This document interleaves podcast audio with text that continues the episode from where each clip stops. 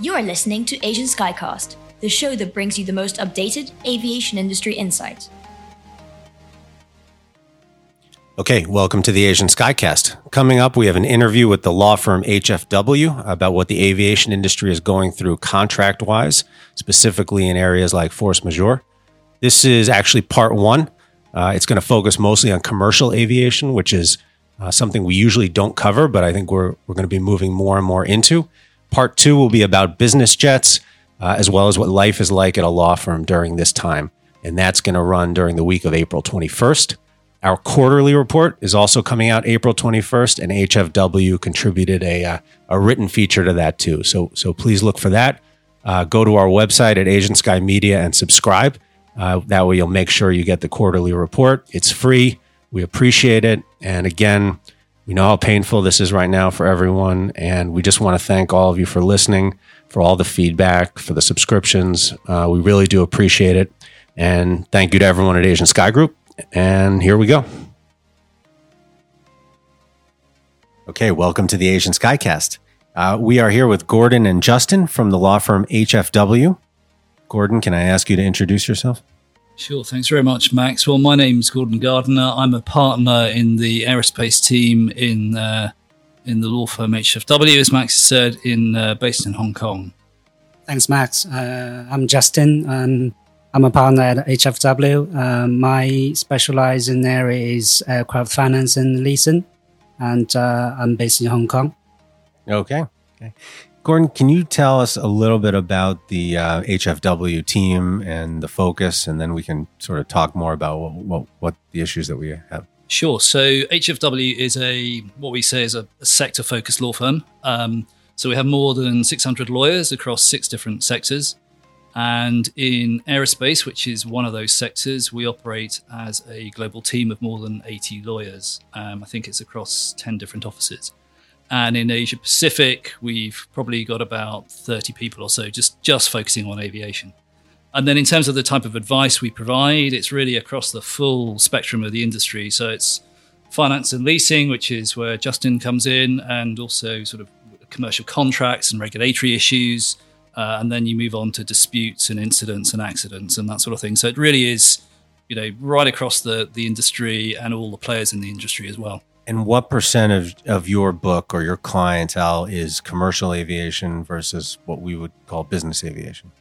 I think um, it's probably fair to say that uh, a larger part is on the commercial aviation side, um, you know, because it's a much bigger industry. Um, but um, I mean, I think we are seeing much more activity, or have been recently seeing much more activity on the business aviation side, and it's obviously an area of the business that um, you know is quite important to us.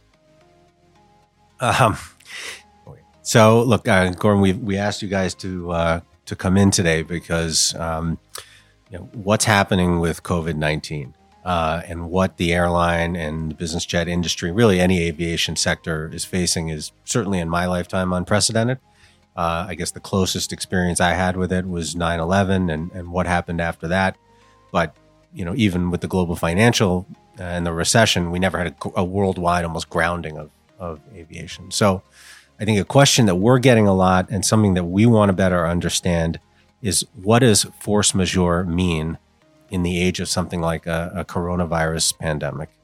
I know it's a broad kind of topic, but yeah. So, well, let's start by just sort of looking at what we're actually talking about. So, force majeure, French for superior force. So, it's an event that's beyond a party's control. Um, so, um, the actual meaning of it depends on which legal system, which law applies. So in China, for example, it's defined in legislation, where in Hong Kong, it absolutely depends on what's written in the contract. Um, and does COVID 19 automatically constitute force majeure? Um, the answer is no. Um, but the chances are it's, it's going to. It just depends on how the contract is written from a common law perspective. And when, if I think about something like that would be written as an act of God. Mm. Um, that's more, I guess, an insurance type contract to talk about natural disasters, or is it similar? Yeah, I mean, typically, typically it would cover natural disasters. I mean, I think one of the things, obviously, to to, to mention is that within the Asia Pacific region, force majeure is not an unusual event because we have typhoons, we have earthquakes. You had the volcanic volcanic eruption in the Philippines not that long ago. So these these events do happen. Um, I mean, I suppose if you want to get into the really technicalities, COVID nineteen is not actually stopping itself parties from performing their contracts, or it probably won't be. It's actually the government travel bans, the government restrictions, the government lockdowns, which is preventing the performance of the contract. And so, you know, you could argue, depending on how the contract's drafted, that unless your contract refers to the acts of government rather than epidemics or whatever, then it's not an event of force majeure. But aviation is such a regulated market and is so inherently reliant on not just regulators, but governments allowing you to fly over their airspace, allowing you to come into the country. I mean, if governments say you cannot fly here or you cannot use airspace, why isn't that? I mean, the airline has no control over that. Uh, and this is where it comes back to what the contract says, because what, what the clause should say is that any event beyond a party's control, including dot dot dot, uh, and, and, one of those would be, um, you know, um, the acts of government. Um, but in any event, it would fall within, um, I think, um, you know, acts beyond a party's control. But what you were saying is that, okay, so if I understand it, in in mainland in the legal system in mainland China, there is a concept for force majeure. It's defined in the legislation. Defined in yeah. legislation. And then in the case of Hong Kong, you would have to specifically mention pandemics that cause governments to take an act? Well, it, it, it, as I say, it all depends on how it's worded. I mean, if if you just have a sentence in your contract saying, in the event of force majeure, this contract is terminated, then that in itself is kind of meaningless. Um, but if it says um, any event beyond a party's control, including pandemics and um, the acts of governments, then it would constitute force majeure. So then, if I look at it from two perspectives, one inside of China and one out, I mean, Gordon, I'll go to you first, and then Justin. Um, so if I'm uh, an airline and I've just placed an order for uh, aircraft, and now all of a sudden I've woken up and I've realized I'm not going to need, I'm not going to need these aircraft. What I mean, what can you do in that circumstance? Uh, well, firstly, you've got to look at whether or not there's um, there's going to be a breach of the contract, and then you've got to look at the contract to work out what the what the consequences are. Um, there may well be force majeure, but again, it comes back to what's in the contract, um, which is you know I keep on banging on about that, but it's it's absolutely the wording really really matters. Um, but ultimately, in your particular scenario, then the airline would be you know talking to the counterparty um, to, to try and renegotiate because at the end of the day, there is this um, you know feeling at the moment within the industry that we're all in this together and that people want to help each other out and collaborate and that sort of thing. Um, uh, and and so I think that the chances are you'd be able to renegotiate um, the terms of that particular contract. And Justin, you are a leasing specialist. Specialist, sorry. So. Yeah, I think you know just echo what Gordon has just mentioned. Um, first of all, it really depends on which legal system we're talking about, and secondly, uh, in a in a common law uh, legal system uh, in particular, uh, in a lease agreement, for example, or a sale and purchase agreement, um, it, it's almost certain um, the current COVID 19 situation isn't um, specified as a, as a force majeure. So it's, it's not. It's not. It's not. Um, but um, the reality is, uh, which we have seen in the last month and two, uh, some act, some airlines acted earlier, some uh, a little bit slower, depends on where you are. Uh, but the common thing we have witnessed in the last month and two is, despite what the contract has said, they all come to either the manufacturers like Boeing Aircraft uh, or, or, or Airbus or to Bombardier, for example. They all come to them saying, you know, look, we have this situation we can't take delivery. All our nearly all our aircraft are now parking on the ground. What can we do? Uh, in most cases, they would they would have a they would have a you know a, a solution to resolve that. One of the things is uh, the delivery slot has been pushed back. Uh, with leasing companies, for example, um, although the leasing document would have already said very clearly there's no circumstances where you would not pay rent.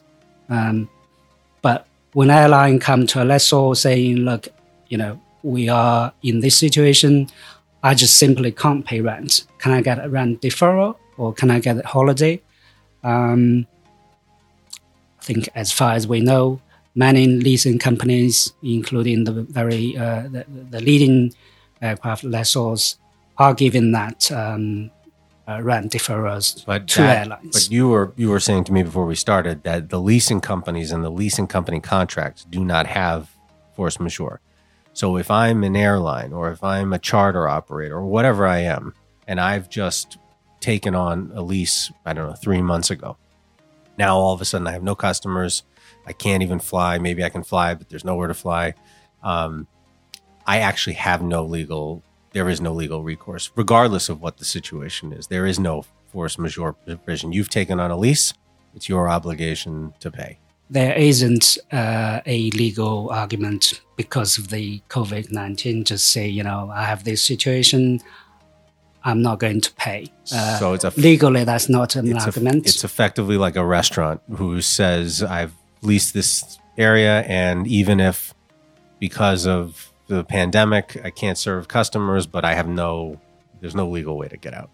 Unfortunately, not. But uh, as I said, commercially, uh, as everybody trying to help each other out, uh, and and to, to face the facts, really, you know, for example, in in a normal circumstance, a leasing company, uh, you know, would have said, "Look, you have to pay, otherwise, I'm going to take my aircraft back."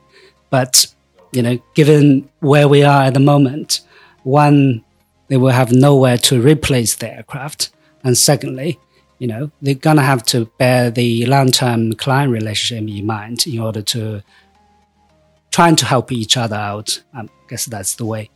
So, uh, Gordon, then uh, I think I understand what you guys are saying, but now I'm looking at it from the perspective of the next contract that gets written or I'm sure this conversation is being had in every single boardroom and every single legal office and every single um, corner office about okay, so now we're entering into a new contract of some kind. We know now what can happen from a pande- pandemic. Um, we know that it's global in nature. I mean, how are companies thinking about those next contracts and protecting themselves the next time? I think ultimately it comes down to a question of risk and who's going to bear that risk because uh, force majeure is a provision that allocates the risk in the contract. Now, you know, clearly there'll be more focus on force majeure clauses and what it contains. Um, typically, they've been the boilerplate clauses at the end of a contract that nobody really spends much time looking at because by the time you've got to that stage, you're, you know, you, have had enough. Um, so I think there'll be more focus on those clauses. I think you may see, um, you know, I don't know whether the insurance market is going to respond and provide some sort of pandemic insurance in light of this event. Um, that's a possibility. Business interruption insurance isn't really going to respond because you need physical damage for that. Um, so I, I, think it's really just a question of trying to mitigate the circumstances commercially as much as anything else because in the contract you, you're kind of limited as to, to what you can do in terms of trying to circumvent a pandemic like this. Yeah, I mean, Gary Moran from Aon has been on this podcast before, and he's talked about how difficult it is to get insurance for business interruptions and, and things like that.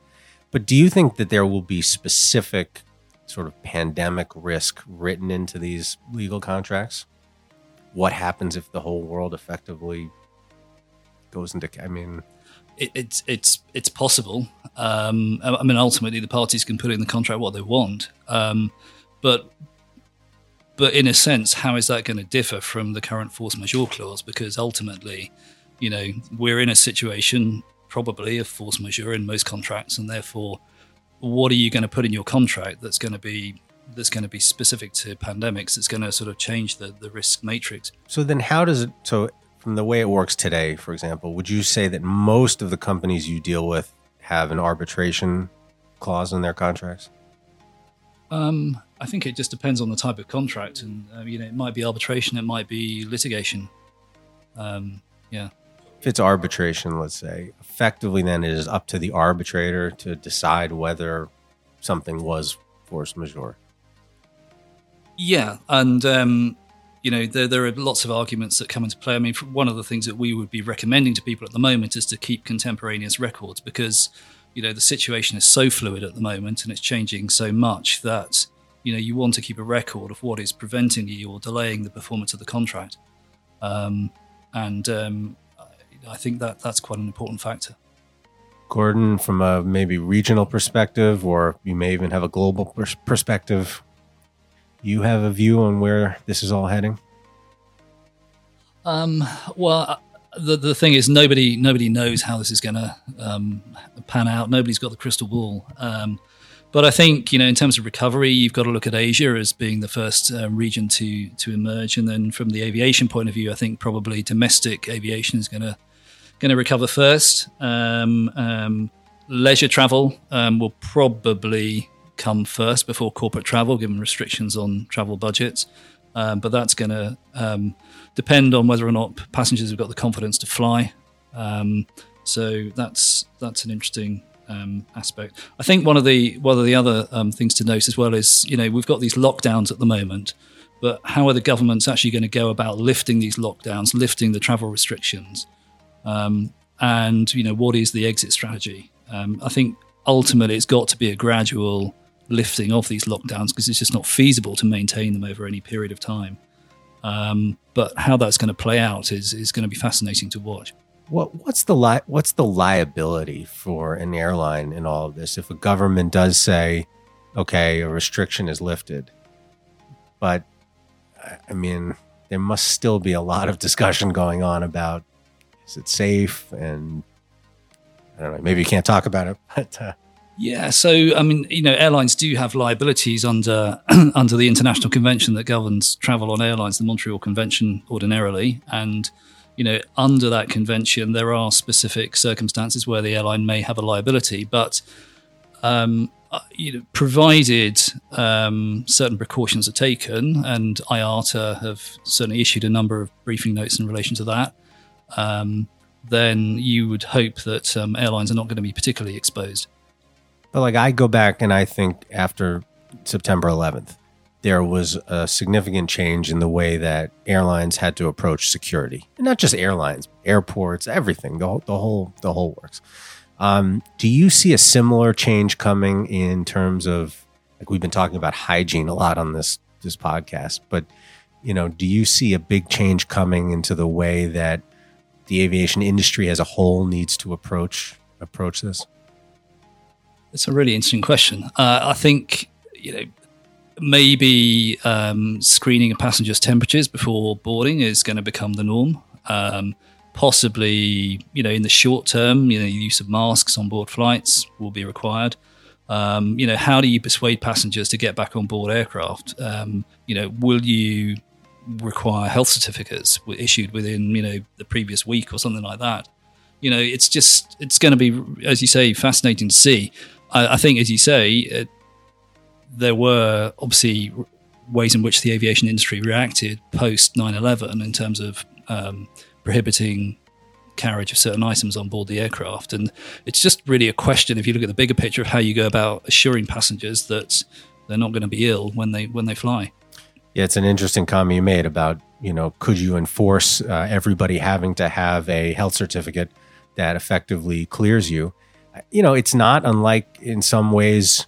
Um, you know, I remember when my wife was pregnant and, you know, being told, well, just make sure you don't fly, not just for health reasons, but because you may not, they may not allow you on the plane after a certain point or countries wouldn't let you in. So I guess there is, there is precedent. Um, Hong Kong airport's been taking my temperature for, you know, since I started coming here. All right. So that's, but they'll be on arrival or on departure. That's so, right. Yeah, so you're yeah. good. But it, it, I mean, just in the health certificates, I mean, there are health certificates and health certificates, and you know, are they going to be valid? You know, some is your mate down the road going to do one for you? You know, that's and is it just for COVID, or all of a sudden are you screening for any kind of sort of contagion? If you have a common cold, will they stop you from getting on the plane? Uh, there, there was a very interesting discussion and debate about how uh, the air quality within a cabin um, can be, you know, some people say, oh no, that, that's they have a very complicated system in place already. So rest assured, some just don't agree with that. I guess one thing the manufacturers could possibly do is trying to improve that, uh, in addition to what whatever they have at the moment. So, in other words, just trying to see whether technology-wise that can be done uh, to give people more assurance, and also you know using some other technology like you know temperature taking uh, system. You know, instead of you know having the temperature gun on everybody's heads. You have a system or you have a screen there. People just walk through uh, without noticing it. That could could be the possibilities. I would say. Yeah. No. Yeah. I, I, I agree with you. Um, Gordon, you were mentioning earlier. Uh, we were talking about government bailouts and how the economy is ultimately going to come back. And if I think about it from the perspective of, and I'm thinking U.S. government now, but I know you have a you gentlemen have a much closer view of Europe and Asia too. But if the government puts all this money in, whether it's Boeing, whether it's airlines, whether it's suppliers, whatever it is, does that effectively nationalize air travel?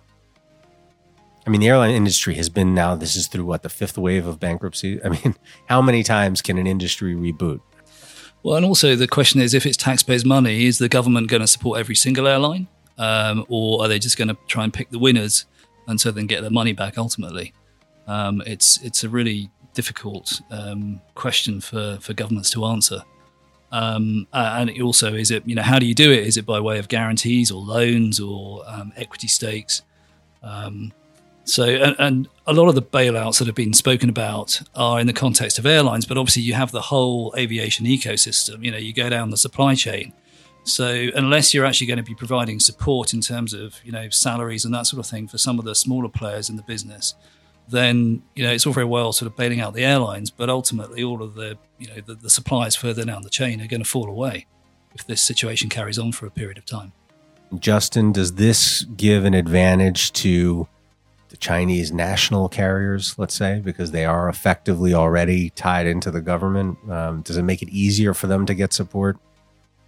as you said, um, um, the big Chinese carriers, you know, China Airline, uh, sorry, Air China, China Southern or China Eastern, they are they are state owned already.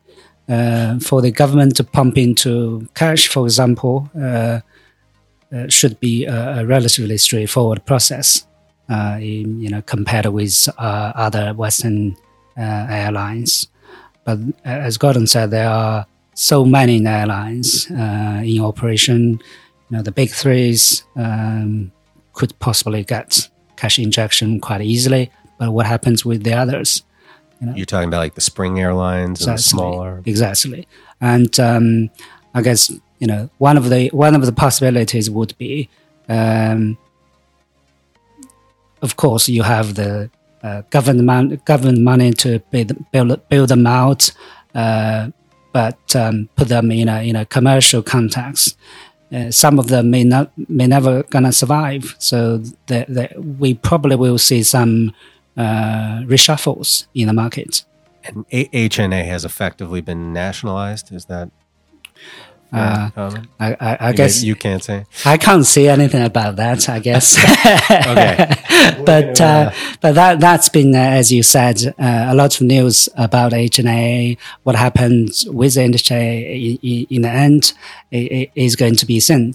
Um, but there are, uh, in addition to HNA, there are dozens of uh, private owned airlines. You know, some of them are doing pretty well still. Uh, you know, I was talking with a couple of uh, uh private owned airline um, execs, and they say, you know, they have uh, a, a, reasonably good uh, cash reserve, which probably can keep them going for a while, um, which for them actually is quite fortunate.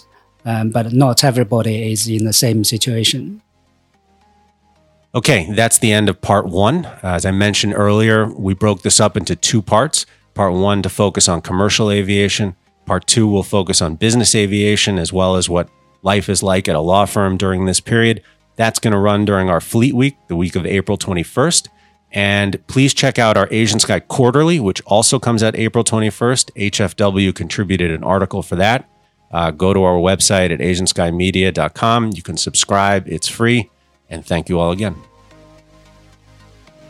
Thanks for joining us this week on Asian Skycast. Make sure to visit our website, Asian Sky Media, where you can subscribe to the show on your phone or via RSS so you'll never miss a show.